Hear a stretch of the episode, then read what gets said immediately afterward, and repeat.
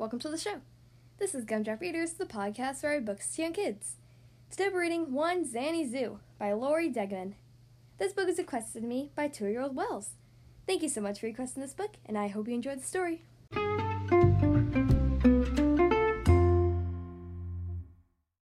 Okay, here we are on page 1. While you stood here waiting with nothing to do, I snuck through the gate and into the zoo. You'll never believe what I saw, what I heard. I swear it's the truth, every last word. One fearless fox grabbed the zookeeper's keys. He used them to set all of the animals free. The zookeeper chased him, but the fox kept his cool, and splash, landed right in the walrus pool. 2 sporty zebras in goggles and flippers were snipping the walrus's whiskers with clippers. One did the combing, the other the trimming. They swept up the clippings, and all 4 went swimming. 3 fussy beavers cooked chili for lunch. They also baked cornbread and mixed a fruit punch. They seasoned and tasted till each one agreed, then called, "Come and get it," and caused a stampede. 4 anxious elephants packed up their trunks to flee from their neighbors, a family of skunks. They tried wearing clothespins to block out the smell, but that didn't help, so they bid them farewell. 5 clever chimps waited high in the trees and watched as the zookeeper searched for his keys.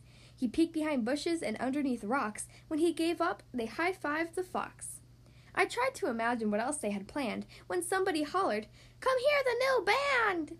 6 groovy roos tapped to the beat with their shoes, and laughing hyenas sang rhythm and blues. A lizard in sunglasses wailed out on the sax, while monkeys kept time on the box turtles' backs. 7 sad hippos were making repairs from damage they caused playing musical chairs. This music stopped playing. They scrambled to sit. 8 pompous peacocks were proud as can be while strutting their stuff for the whole zoo to see. They primmed and they preened to just get the right looks as fans gathered round holding autograph books. 9 fickle leopards are waiting in line to trade their spots for some fresh new designs. They chose among triangles and diamonds or squares, rectangles, ovals, or even star shapes to wear.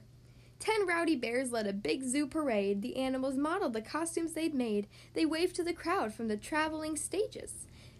Then the zookeeper shouted, "Get back to your cages!"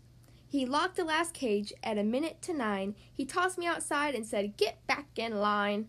It may sound outrageous, but one thing is true. When nobody's looking, that's one zany zoo. The end.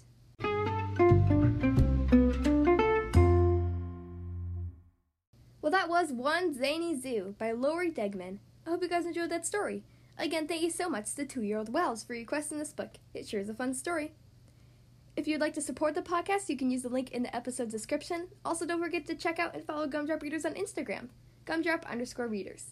If you'd like to choose the next book to be read on the Gumdrop Readers podcast, you can send me an email, including your name, your age, and your book request. Ask an adult to send your email to gumdropreaders@gmail.com. Again, the podcast email is gumdropreaders@gmail.com. Thank you guys so much for listening to today's episode, and I'll see you next time.